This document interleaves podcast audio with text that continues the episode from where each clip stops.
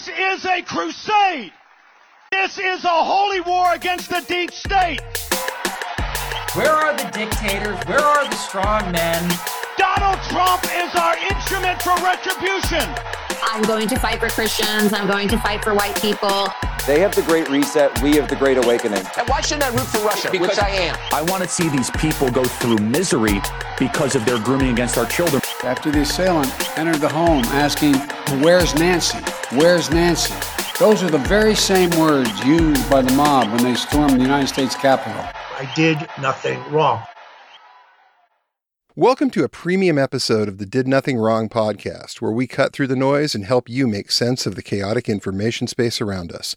I'm Griff Somke. And I'm Jay McKenzie.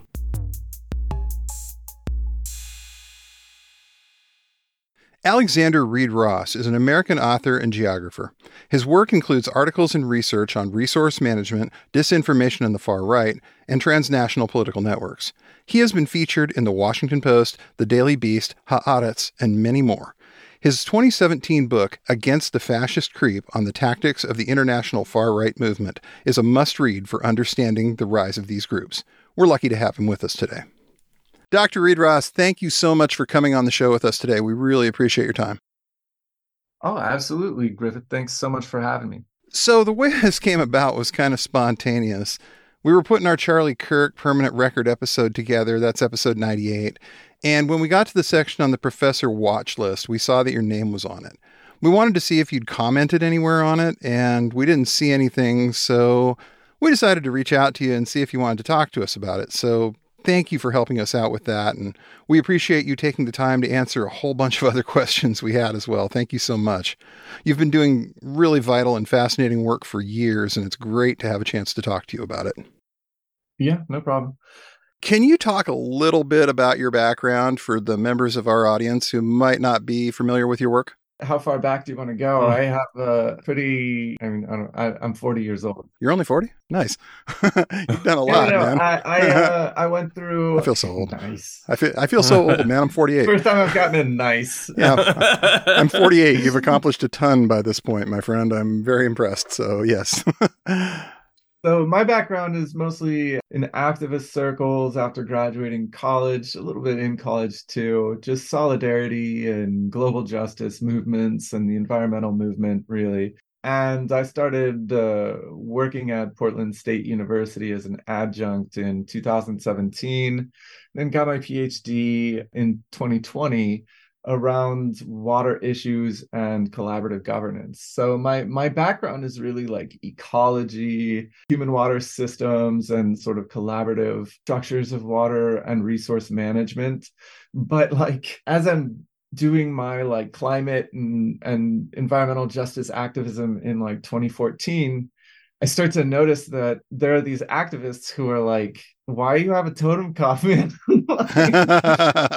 like, and I had to do all that research into like, what are these symbols? What do they mean? Like, there was a Death in June show, which is like a ah, yes. And I was just finding out about this, and I went to protest, and I saw a couple of people that I knew from environmental activism walk over and say hi and then walk to the end of the line and i'm like oh no like this is bad bad like we're actually it's not even a question of is it a question of infiltration or is it a question of like this whole scene is like questionable. Yeah that's a tell. You're a fan of death in june. That's a that's a big fat tell for where your politics are so I just started to research fascism very extensively and uh, came out with a book in 2017 about how kind of fascism emerges in left-wing spaces or ostensibly left-wing spaces. And I've been getting harassed ever since. You know, I had some fascists try to break up my book talk in DC.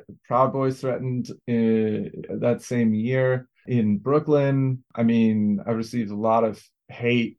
People tried to get me fired. I got on this professor watch list. Andy Ngo's led campaigns to try and get me fired. So, uh, and I mean, they've done things like mistaken identity, like I was some somebody who like yelled at an Iraq War veteran widow or something like that, or like, of course, I don't know. There have been various different weird campaigns to to try and destroy my my career. Right, and they don't apologize or they don't back off or issue retractions. They're just on to the next one whenever there's, you know, whenever they do something and it doesn't work.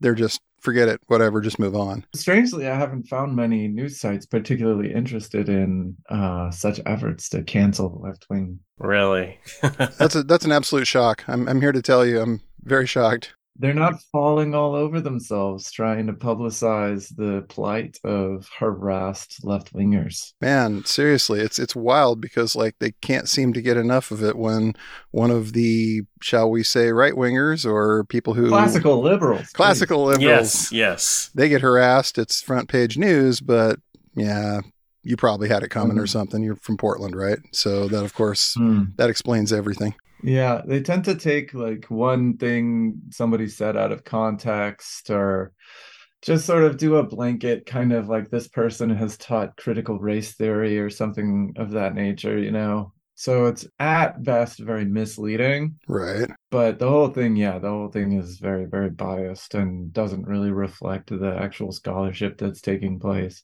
I, I tried to look like at the entire list and I just got tired of loading more and more names on there and it just goes on and on and on. It's content for those guys. I mean, this is this is Charlie Kirk who runs a light on scholarship, long on convincing old boomers to give him money and when he's looking to fire up that base, it's Antifa, it's critical race theory, it's trans rights, it's, you know, just anything that gets those people to write checks from what we can tell. Yeah, and he doesn't seem to be concerned at all about the bomb threats being called into, you know, middle schools or high schools. Exactly. Um, that kind of thing, you know, it's uh they're they're supposed to be an education, right? A youth group for the GOP kind of uh focused on targeting education that's really all they do is they target education and they don't really represent education at all. Right. But they manage to traumatize the kids again and again and again in many ways. So it becomes this kind of vicious cycle of how do we get the attention that we need to keep this thing going. They, at last count, had something like $55 million in donations in the last few years. So Right. From very big, very big organizations. Right? Uh-huh. These aren't like grassroots, you know, concerned citizens desperately, uh-huh. you know, opening their pocketbooks to to fund Charlie Kirk, right? He's no. uh, he's getting it from the top. And I think we can kind of see what's going on with the Reawaken America tour and the way that TPUSA has basically turned into a vehicle for the New Apostolic Reformation. Right, right. And it becomes like a what are you going to do to keep the gravy train rolling when your political candidate has lost and you've proven that you're not very good at election prognostications let's call it in Arizona and everybody you put your time and effort into seems to have lost what are you going to do to keep that keep that going keep the older boomers writing the checks to your organization? You well you're going to go find god. And that's what Charlie seems to have done.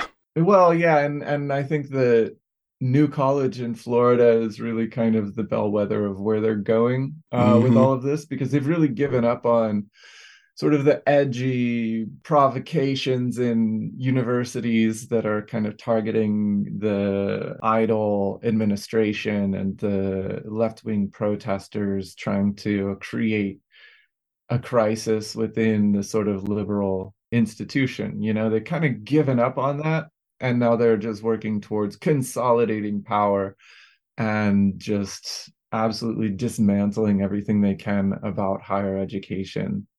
Yeah, and it's a real blueprint for what they're probably like you said going to do if, you know, god forbid we get a second Trump administration in a year. This is Secretary of Education Chris Rufo, just watch. That's where they're going to yeah. go. Oh, for sure, for sure. And even if if that doesn't happen, I think we're also seeing what's happening in red states that they are shutting down. And I think a lot of this has to do with the independent voters, right? They saw in 2020 that maybe they're losing those guys if they actually believe that they lost the election. They have to wonder about why and the answer mm-hmm. is independent voters and going with abortion or or going with destroying roe v. Wade in a sense really kind of sealed the deal perhaps on the independent voters. And i think at this point they feel like that check has been cashed. And right. definitely. they're not going to be vying for those voters anymore. They're just going to do as much as they can where they can right see if they can get away with it. Did you know a lot about turning point usa when they put you on that list? A fair amount. I mean i had to research them because of the kind of rupture with the groypers right. right? I mean it's a very complicated subject because you want to kind of create a neat and tidy categorization right of the alt right and the alt light at that time. But there were still people like paul joseph watson who were excoriating richard spencer but you know also being a full-fledged nazi rapist according to recent allegations. So mm-hmm. so that cut and dried line is is very complex and that's kind of what i try to explore in my book. Right and you mentioned that that line gets pretty complex. You look at a guy like, you know, for instance, a gentleman I know you've run across before named Jack Posobiec, who uh, spent 2016 kissing up to Richard Spencer from the looks of things, mm-hmm. and then 2017 basically kind of disavowing all of that. And mm-hmm. my question is, do you think he took your book title personally, since people have been referring to him as a fascist creep for a number of years?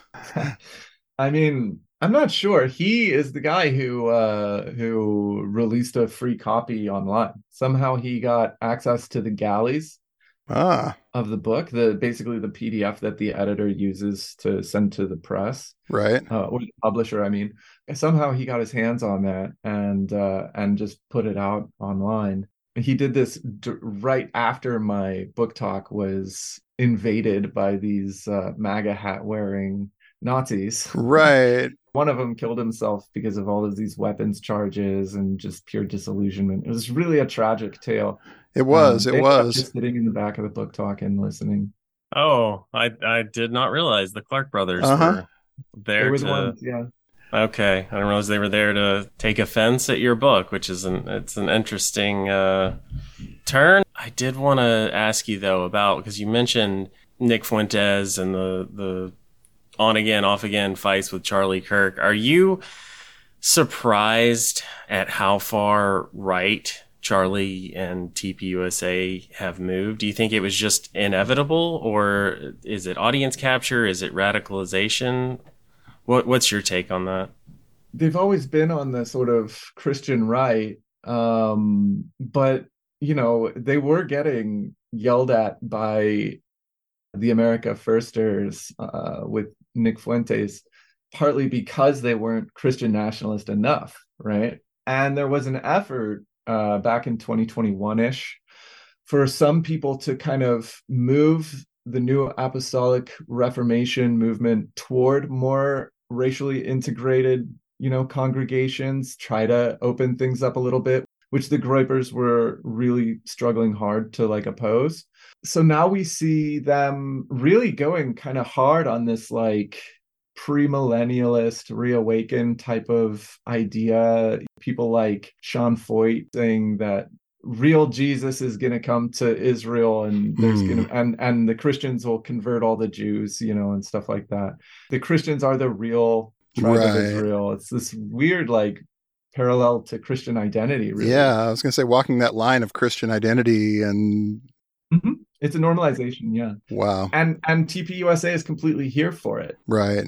So I think what's happened is like a remarkable success of the NAR has perhaps made them and i'm not an expert in the nar but it, i've been researching them more recently but it's perhaps made them the de facto line of the christian right and that has like you're saying, Jay, made it kind of inevitable for TPUSA to drift in that direction. And I'm not saying that the NAR is specifically a white nationalist entity, right? It's much more complicated than that, but they are Christian nationalists and basically theocrats. So we're seeing, again, with the kind of emptying out of this independent constituency, a firmer stance of the mainstream right toward opposition to all pretense of even classical liberalism. Right, definitely. Slowly changes of tactics. So you said, and you've mentioned that you've been doing activism for a long time. You've been in the trenches for years. This isn't exactly your first rodeo when these people show up and start doing what they do. Their new project is school boards. They've been making a site somewhat similar to the professor watch list for school boards. And do you think this would be different if, if you were a school board member from some small town in Oregon and all of a sudden Charlie Kirk's got you on a list? Right. No, I'm not at all like Mr. Super Brave or anything like that. Like I'm terrified of these people. You know, I don't I don't want to present myself as somebody who's just like fearless at all, you know, and and all that kind of stuff. I mean, I, I'm I'm terrified, especially because like what you're saying, the targeting of the school boards is an explicit tactic. It can no longer be considered stochastic in terrorist content. And what we are seeing is terrorism, it's bomb threats. Right.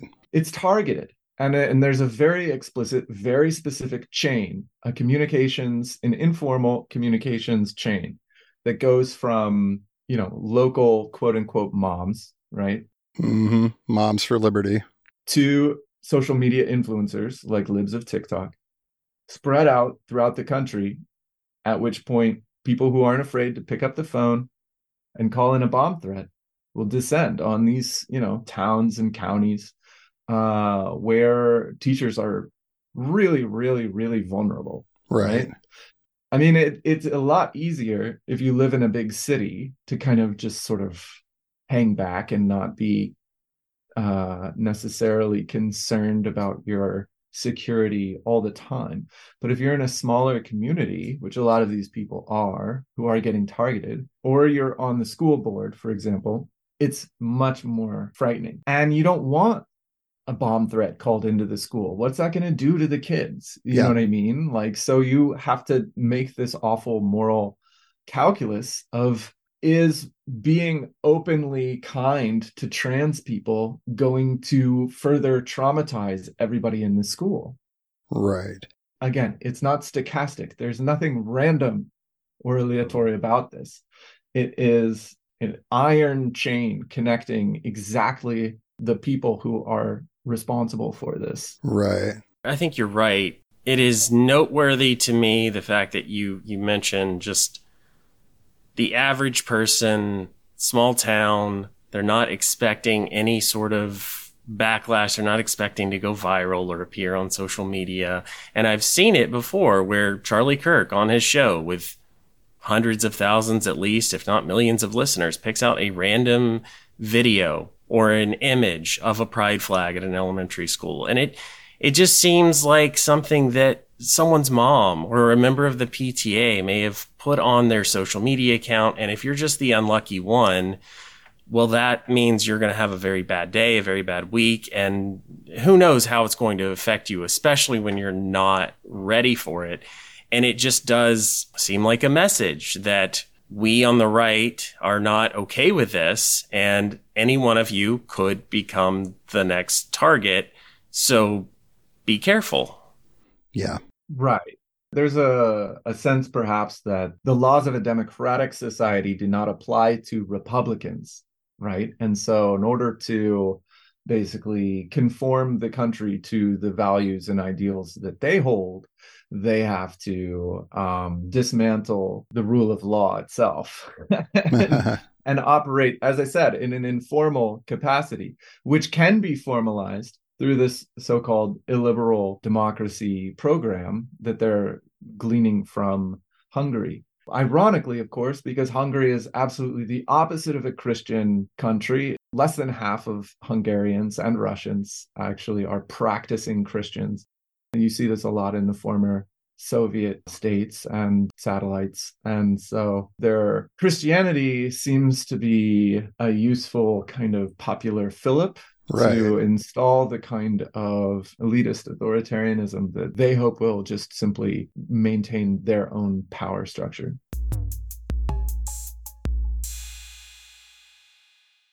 So let's talk about your book signing and some of the guys that later went on to end up being charged with weapons violations crashing that. Can you tell us a little bit about that incident and what happened? That's not even the craziest thing that happened. The kill list was probably the craziest thing, which happened a few months after that. But the weapons guys, they didn't have any weapons as far as I knew at that time. But it was a, it, it seemed to be a, quite a co- coordinated effort, right? There, there are two kids in particular who were quite close to Jack Posobiec, and then there was another guy there who I think had done security for Richard Spencer at one time. Right. And they came together. I saw them walking in with their MAGA hats, and I was like, oh God, oh God, oh God. Hmm. and I was gonna, I was thinking maybe I rush over to the door and just like lock it. Um, but I'm not really familiar with the space. It was actually a vegan Rastafarian Uh, bookstore, Hmm. pacifist bookstore.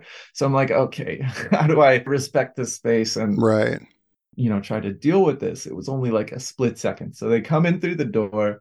It's like a glass front too so i'm like oh geez. And there's a guy in a car outside with a camera with like an iphone just filming the, Right. the whole thing.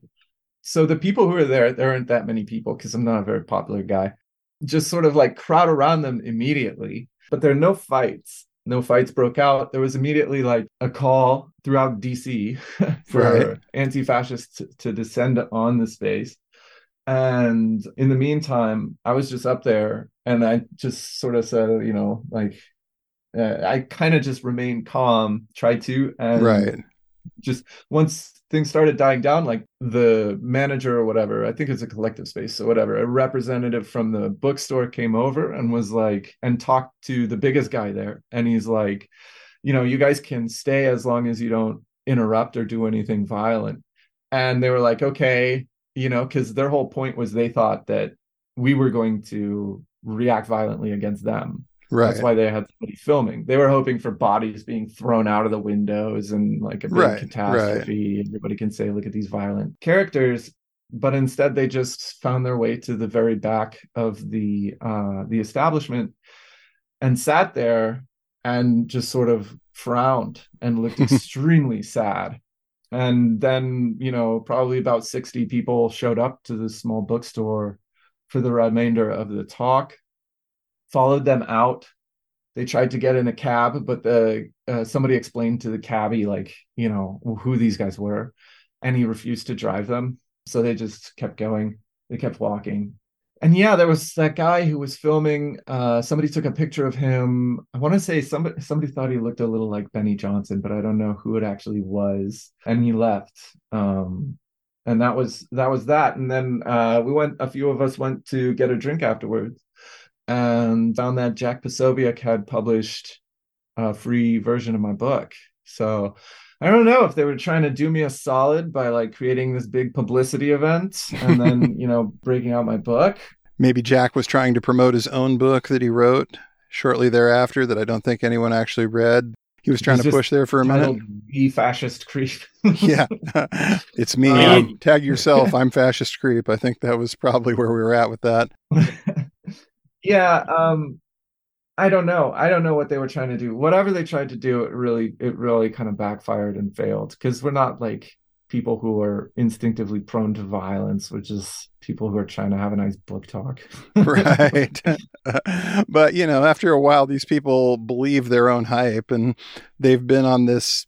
Oh, it's, you know, Antifa, these violent people. They're all about trashing things and breaking things, and they can't handle dissenting opinions. I mean, at least a couple of those people probably did think they were going to get jumped when they walked in there just because they've huffed too much of their own their own supply on this one. Now, you mentioned the list afterwards. You said something about the the kill list. You want to talk about that a little bit? oh yes that came after a a weird article in the quillette which is one of the kind of classical liberal pretentious you know sites that's out there and probably the major one. The article purported to expose journalistic friendliness with antifa right? Without of course being able to explain what antifa or anti-fascist activists are. So they just found a number of accounts and then tracked how many accounts different journalists were following and so if a journalist was following like seven or more anti-fascist Twitter accounts, then they were considered to be very friendly with Antifa, Ah, which there's so many things wrong with it, right? like one of which is that as as one person stated that they also followed people like Richard Spencer on Twitter. And then another person noted that uh, the publisher of, I think, publisher Claire Lehmann actually follows like 10 or so alt right accounts, you know, it's by the same time, et cetera, yeah. et cetera. So it's a very guilt by association type of idea. But anyway, they they kind of like busted out this list and then it appears that the list had been adapted into a video called Sunset the Media with the kind of uh, fash wave aesthetic. Right. Taking photos of myself and about six or so other anti fascists and putting them on basically a kill list. You know, sunset the media with mm-hmm. images of brutal violence, specifically Nazi brutal violence, and a quote from James Mason. Ah, that fellow. Yeah, political terror is literally what he called for killing um, interracial couples and that sort of thing. So, yeah, that was kind of jarring. Right. Yeah, and that that did seem to bring together both the alt right and the alt light. Now, it, difficult to say who found the list and how it ended up with Atomwaffen, and and we don't want to connect too many dots that we don't know, but I know you talking about Charlie Kirk, talking about Nick Fuentes. There are two distinct groups between the alt right and and the alt light, but it does seem like a lot of it is for show, or at least it's it's creating separation that may or may not be there. Because when you, you see something that goes out from Quillette of of a list of of bad Antifa journalists, and the alt light blows that up but then the alt right takes it to a further extreme. It's something that, that we keep coming up against. And I feel like less and less separation actually exists anymore. Mm-hmm. Right. Well, and or the separation in the first place, you know, as Griffith was kind of pointing out with Posobiec's relationship with Richard Spencer uh, before the Trump election, um, was uh, rather superficial. Um, and I think again, using the Paul Joseph Watson example, you can kind of have this uh, idea of this guy who was, in some ways, privately a, a Nazi, according to accounts, but at the same time, a rival of Richard Spencer, and so lumped in with the so-called alt right. Right. So a lot right. of it has to do with what they're willing to publicly propose based in a sense on their own strategies and tactics. And then a lot of it also has to do with their own brand right. as personalities. Um, because in some cases you might see this personality warring with another personality. One of them is slightly better at hiding his bigotry. And so he gets grouped with an ideological sort of area that doesn't necessarily differ very much with the alt right right. Um, so this is also a process, perhaps, of mainstreaming uh, in ideology that otherwise is connected to individuals who are clearly, you know, experienced in hate and violence. Right. One of the things that I keep coming back to is you've got a guy who is commonly thought of as being, if there is that distinction, alt light, like Milo Yiannopoulos, who is pushing an um, what he called an America First reading list a couple of years ago, and it's stuff like Evola, and it's stuff like the Turner Diaries, and it's stuff like Kaczynski, and it's stuff like you know the Camp of the Saints, and you find yourself wondering like so you're supposedly the not quite so bad version of all of this, but you look at the literature that you're explaining to these people to read, and this isn't really a whole lot different than what anybody else on that side of things would have told you to go read if they wanted to indoctrinate you into more of an alt right mindset. So, yeah, I see what you're saying about they're just that line is blurry at best most of the time between these people. Sure. And then you get um, uh, Milo joining forces, like you said, with America First, but uh, having been considered, particularly amid the Berkeley uh, protests um, back in whatever 2017 or right, something. Right, like yeah. That um, he was considered this sort of alt-light personality who's always just trolling people right? Right. so a lot of times you see people just kind of putting forward their true colors or in a way distorting the their true colors milo becoming a, a born again christian was always sort of uh, dubious Oh, yes. so you know a lot of these people i mean fascism really thrives on dubious personalities who promote themselves I went on, that was last night. I was on the first segment of the number one news show in America uh, talking about the failure of the Democratic Party and the misinformation being peddled by them.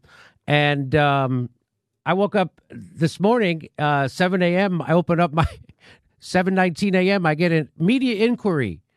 Hi, how are you? My name is blah blah, and I'm working on an article for the Daily Beast. The Daily Beast, that Democratic rag. Uh, I was wondering if you would answer a couple of questions about recent statements you made.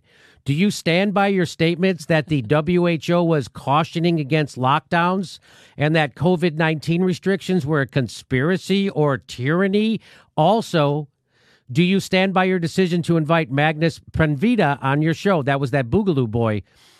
So you say, uh, they say, "Go. Do you that? Do you stand by your statements that that COVID nineteen restrictions were a conspiracy or a tyranny?" Now they didn't put conspiracy in quotes because I, I never fucking said that, but tyranny. So here's what I said. So you see what they're doing, exactly what you said they were going to do, Max. That's what they're doing. So I'm coming on telling a little bit of truth about the military industrial complex and the failures of the Democratic Party. And the next morning, they've got an assigned uh, hit piece on me at the Daily Beast, Well- which is well known Democratic rag. Go ahead.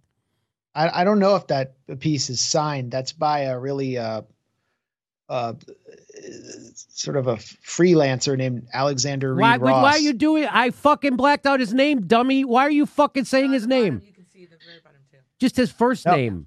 Well, because I because he sends me the same messages all the time and is trying to. I don't want to. Pro- I don't want to mention his name on my show to prop him up. Do you understand that? Do you understand this is a big platform? Well, I and if I it's mention his fuck, so more people are going to watch this video about this than are going to read his fucking article. Like ten times more people. So that's why I don't want to mention his name. But you No, already no, I did. mean, I don't mo- even- You it's un- motherfucker. Go ahead. So, one of the more fascinating things that you've done in your writing career is an article about the multipolar spin that Mhm. seemed to have just absolutely pissed off all the right people when it came out. I mean, you rarely see quite a response like that. And it seemed like everybody got super mad about it, Yeah. partially because you kind of hit the nail on the head with a lot of what you said in there. The idea that there is a kind of backlink between the various propaganda arms of this media company over here and other people who would be ostensibly thought of as being kind of more of a leftist side of things. Can you talk a little bit about how you figured this out, what the thought process was that went into putting this article together? Oh, sure. Yeah, the process. So, you know, I have a few journalist friends, and I was uh, in a Facebook message thing with a couple of them because we were working on an article together. And um, one of them just sent a link to this article by a guy named Charles Bausman. and uh, the article was um, from a site that he ran called, I'm not sure even if he still runs it, I think he does, called Russia Insider. And it was basically about, what did he say, uh, breaking the Jew taboo or something like that. And he talks about quote unquote naming the Jew and um and basically saying, you know, the the elites, when everybody's talking about the elites and the globalists, they're really talking about Jews. Right. Right. Right.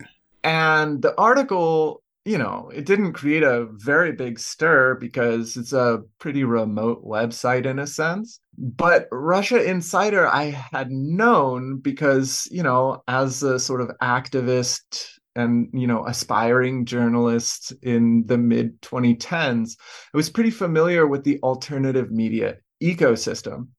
And just like when I saw my friend go into the Death in June concert, or I should say, fellow activist, this was like a real kind of wake up call for me, you know? And so I investigated a little bit more. I'm like, what is going on here? Like, this is a site I've seen other activists sharing, you know, like Right. what the hell? Um, and uh, and the more I dug, the deeper, you know, the system seemed, but also the the more superficial. So I looked into Russia Insider, and it was connected to this group called the American Committee for East West Accord. And this was a very serious seeming organization with big kind of backers in the Beltway, people like Jack Matlock and former Ambassador Vanden Heuvel, and also Stephen F. Cohen, who's a who's an editor at The Nation. Right. So it's like, how are these left wing progressives and these kind of really well respected and prestigious political figures in, in the United States connected to this like outlandish anti Semitic pro Kremlin organization? And I was like, wow, there is this really fascinating kind of agent within this ACEW organization, which had been kind of like a revived Cold War pro detente kind of organization. And his name was Gilbert Doctorow. And it seemed like he was functioning as a kind of a link between the anti war movement in the United States and the anti you know war movement in Europe. And the more I kind of looked into what it all meant, the more I realized that the anti-war movement is actually a very complicated thing. Right. And that, you know, you can go all the way back to the original America first and see all of these, you know, ultra nationalists and fascists rallying behind this anti-war message, along with, you know, noted and respectable historians like Charles Beard and other kind of uh, pacifist figures. And so I just kept on digging at like what is going on here. And I found that a lot of the figures within this kind of alternative media ecosystem are tied together through like Russian state media, Sputnik. There are actually entities within Russia, like the American University of Moscow, which is barely a front, that kind of provide a little bit of a forum for them. And then there are these entities in the United States like this group called Kisors, which were kind of paralleling the groups in Russia by hosting forums, business forums, and political forums in the United States that was bringing all of these people together and kind of becoming a staging point for discussions on how this um, movement is really going. And so I just kind of started to understand all of this together in the context of the research I had been doing by people like Shekhovtsov and Marlene Laruelle about how the European New Right developed as a sort of fascist entity that sort of couches its terms in liberal democracy and all that stuff. And uh, and it just led me to this understanding of how pro-Kremlin disinformation is spreading, not just through the far right, but also through the left. And that was something that it seemed like you weren't supposed to notice. That was where it seemed like the people like Aaron Mate got just super upset that it came out publicly that sites like Gray Zone were helping to push the same sort of propaganda line. It was really something to see the response to that. They're still mad to this day, it seems. Oh yeah, it's it's amazing. But here's the thing, I mean, these were really well-respected people on the left Mhm. in 2018. I myself had serious reservations about the stuff that I was finding out. I mean, if we go back all the way, when I was in college in 2003 or something like that, I took a class with Vijay Prashad, who was one of the earliest, you know, correspondence in Gray Zone. I mean, I corresponded with him after graduating for for years. You know, I looked up to him. I was, uh, I he had convinced me, especially about like this, uh, the evils of the multinational corporations and very anti-imperialist logic and stuff like that. And I had cited Max Blumenthal's earliest book about dominionism in my own book. And so I found myself going through a massive process of self-exploration Right. during this whole thing. And the fact that it erupted like it did with so many people turning against me really, really changed my world and my and I still am sorting through it today. I'm not trying to have a therapy session right now, but like it was hugely damaging for my entire worldview. Right. I remember it at the time and how they wanted to reframe it not around Kremlin propaganda talking points, but that you were smearing leftists and dissidents as Nazis, which is not what you were doing. No. But it was a convenient way for them to veer the conversation in a dishonest direction that could be used against you. And I, I did think that was very telling. Right.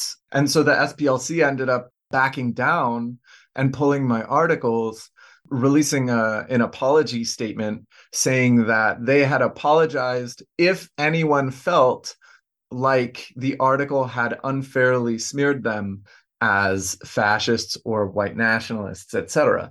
And what I was saying was that actually this is more complicated. You have left wing groups and right wing groups basically creating these networks right. in alliance together in opposition to basically United States foreign policy in favor of Russian national interest.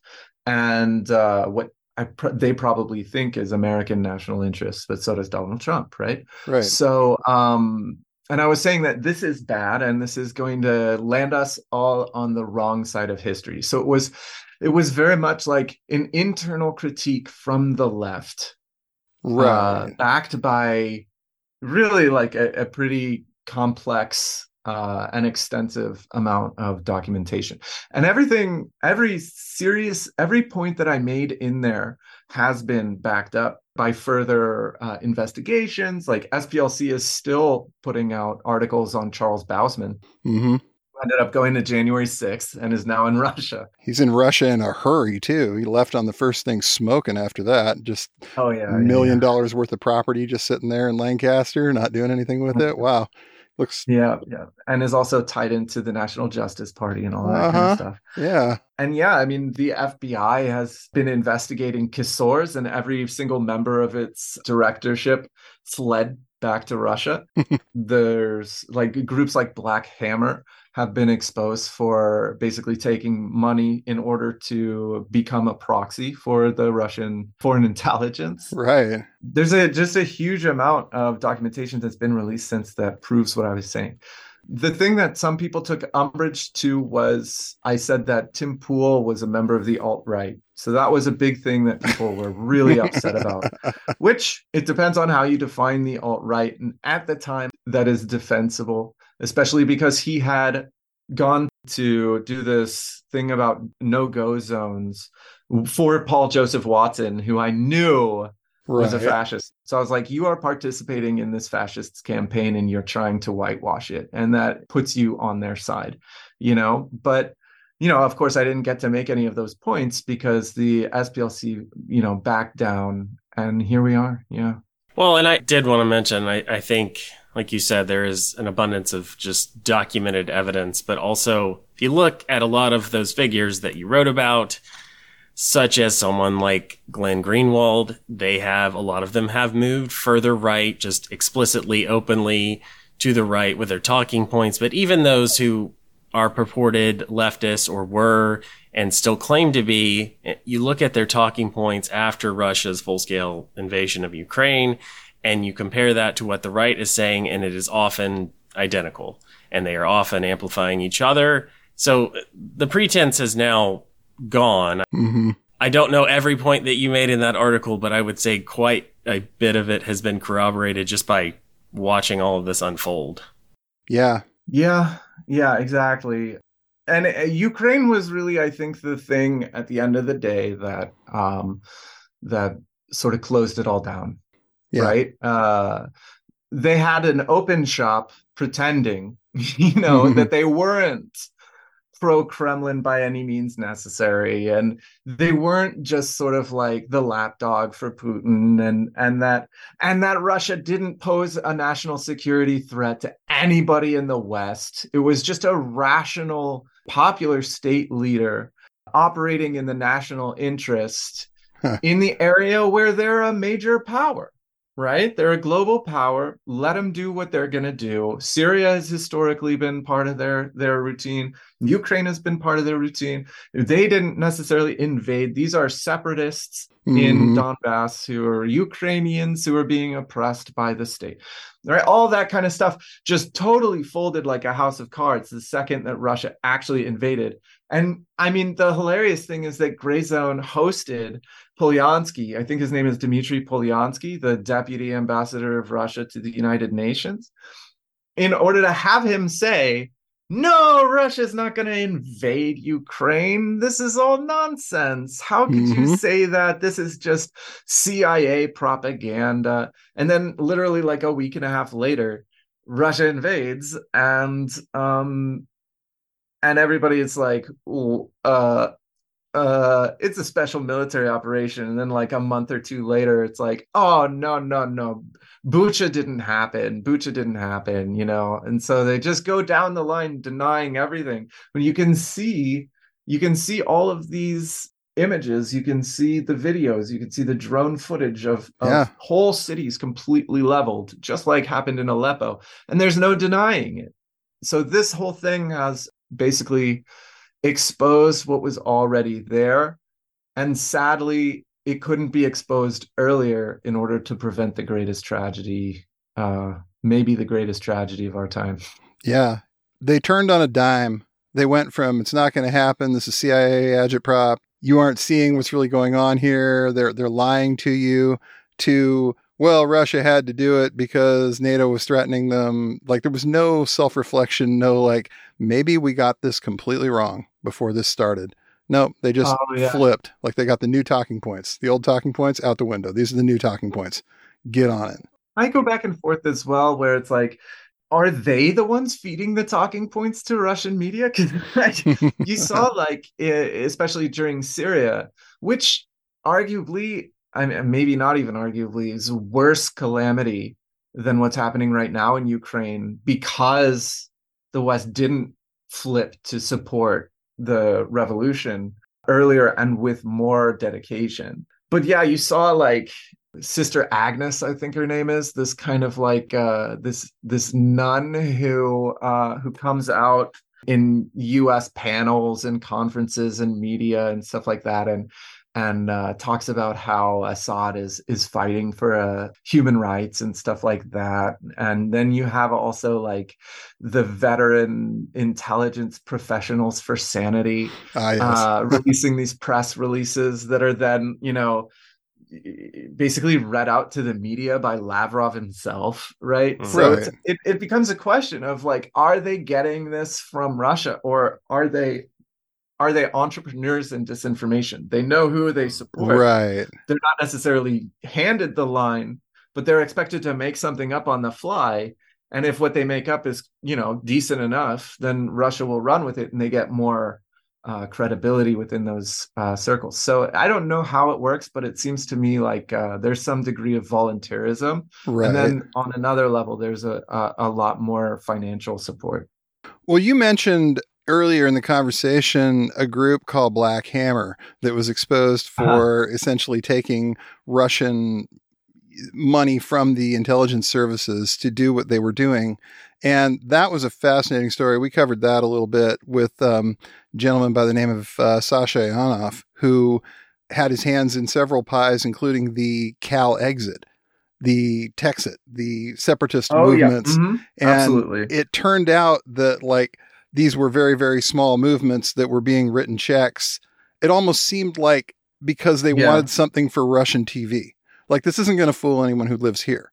No one's going to be able to look at that and think, oh, well, really, there's a California secession movement? No, it wasn't very credible. But then, if you don't necessarily live here, if you don't know what the local politics look like, and you're looking at a five minute spot on national TV in some other place, well, that might actually be a thing. So yeah, to what yeah. you said about this is a, a a purely kind of we need to make sure this looks good on TV and that we've got a narrative, whether it's coming internally or whether it's people we have worked with before, whether it's people who know what they're supposed to say and are saying it, they you know they got to fill the content over there too, I guess. Yeah, and again, it, it's all it's uh, so much of it is obscure and taking place in the shadows. I only was kind of alerted to what's taking place based on actually finding myself kind of in their networks and just being like, "Oh my god, like this is this is happening all around us." And and to an extent like we all kind of were. Like, uh-huh. you know, anybody who was at the I don't know more stuff in the Midwest during 2014, 2015, right? Right. With the water issues and all of that kind of stuff. They were being, you know, rolled up into Russian propaganda through RT. And right. many people were like, how about RT? They're the only major media entity that's actually come out here and is reporting on what's taking place. And it was like, oh my God, like, of course they had a point right? Uh-huh. Of course they had a point. Like, and that's part of the issue. Like, that was the other way that this has all been presented about what I've been saying and what people like you have been saying. And everybody's been saying. So you know what I'm talking about as as well as everybody else. They say, well, Russian media, and this is like alternative media, they're all reporting on stuff that the mainstream media won't report on. Right. They're filling a gap in the public that is a necessary uh, thing to fill. And so when you're, you know, going up against them, you're just a Fed. You're just like allied with the United States. Mm-hmm. You're a neocon, right? Right. I get called a neocon like all the damn time. yep. I like I opposed Iraq war from the very beginning. You know, I I've I've been struggling against free trade agreements since literally since 2008 I mean, I know a lot of people have been around longer than I have, but like, I don't know. No, I mean, I get it. You're not a neocon. There's, it, it's like it's their favorite insult when somebody pushes back on their ties to this Russian state media. It's like all of a sudden you're a neocon. It's like, no, I am not a neocon. You are. Or a McCarthyite. You are manipulating this situation. But it's a way to make sure that their audience knows they can dismiss you out of hand because you you definitely fit into this box and this bubble and it's often quite quite clearly divorced from reality, but they've created their own reality.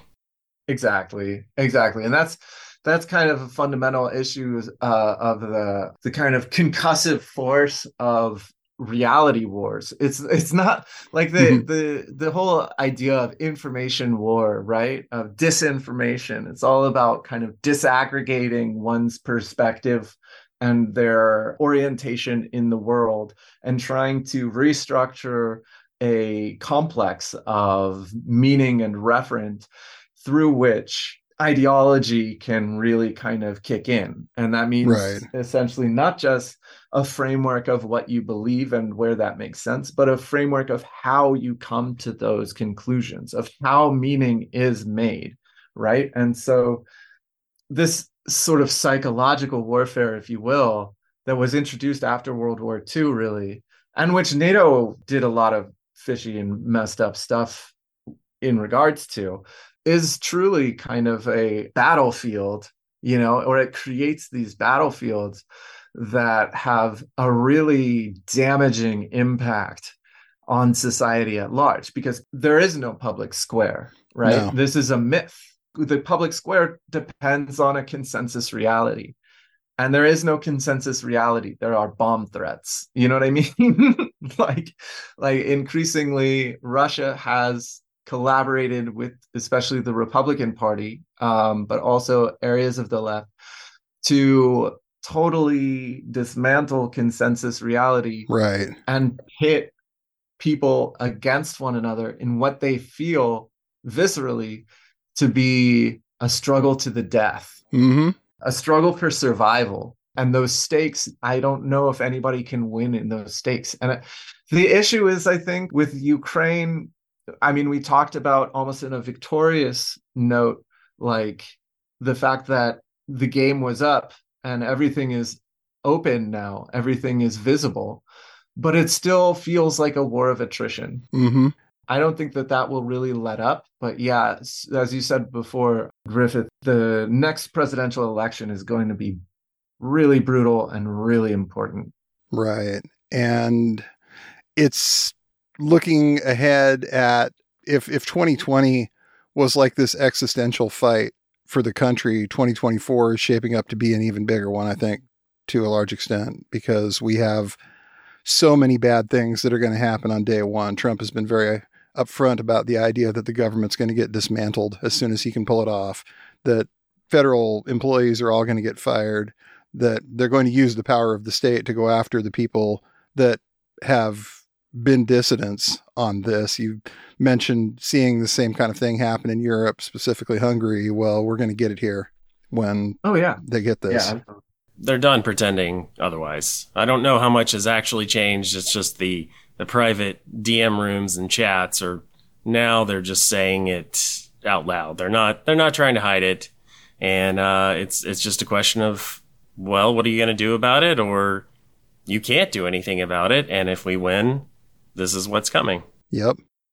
I think that no election takes place in a static environment. No election is statistical. I mean, it comes down in a sense to statistics if you have a very active imagination about what statistics means right which everybody should i love statistics i do it all the time but what is really important to note is that elections are also about momentum mm-hmm. and they're about people having enough sense of security enough sense of dignity and enough in a way bravado to actually get out there and do it you know what i mean okay and what that takes is organizing, grassroots organizing. Right. And we can't let these teachers just be exposed, get out in the open and just kind of like one after the other get, you know, uh, plucked out of their work because they're too scared.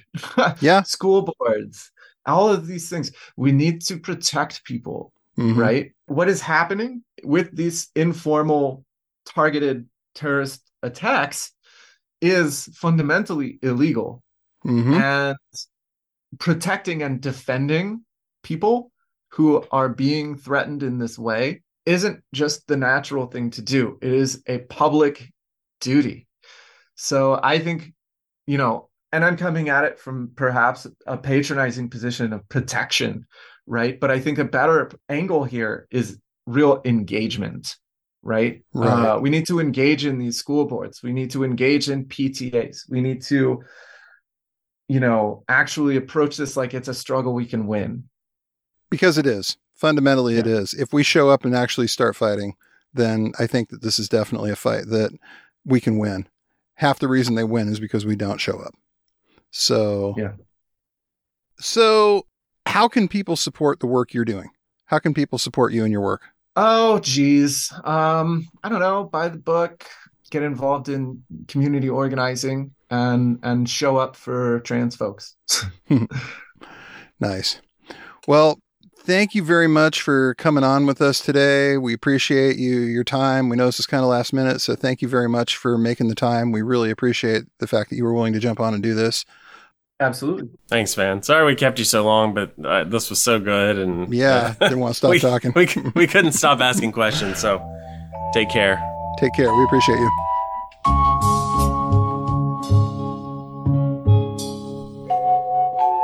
Thank you for listening and being a paid subscriber to the Did Nothing Wrong podcast. We're incredibly grateful for your support. We would not be able to make this show without you. If you have any questions, concerns, or suggestions, please email us at didnothingwrongpod at protonmail.com. Again, thank you so much. It means the world to us.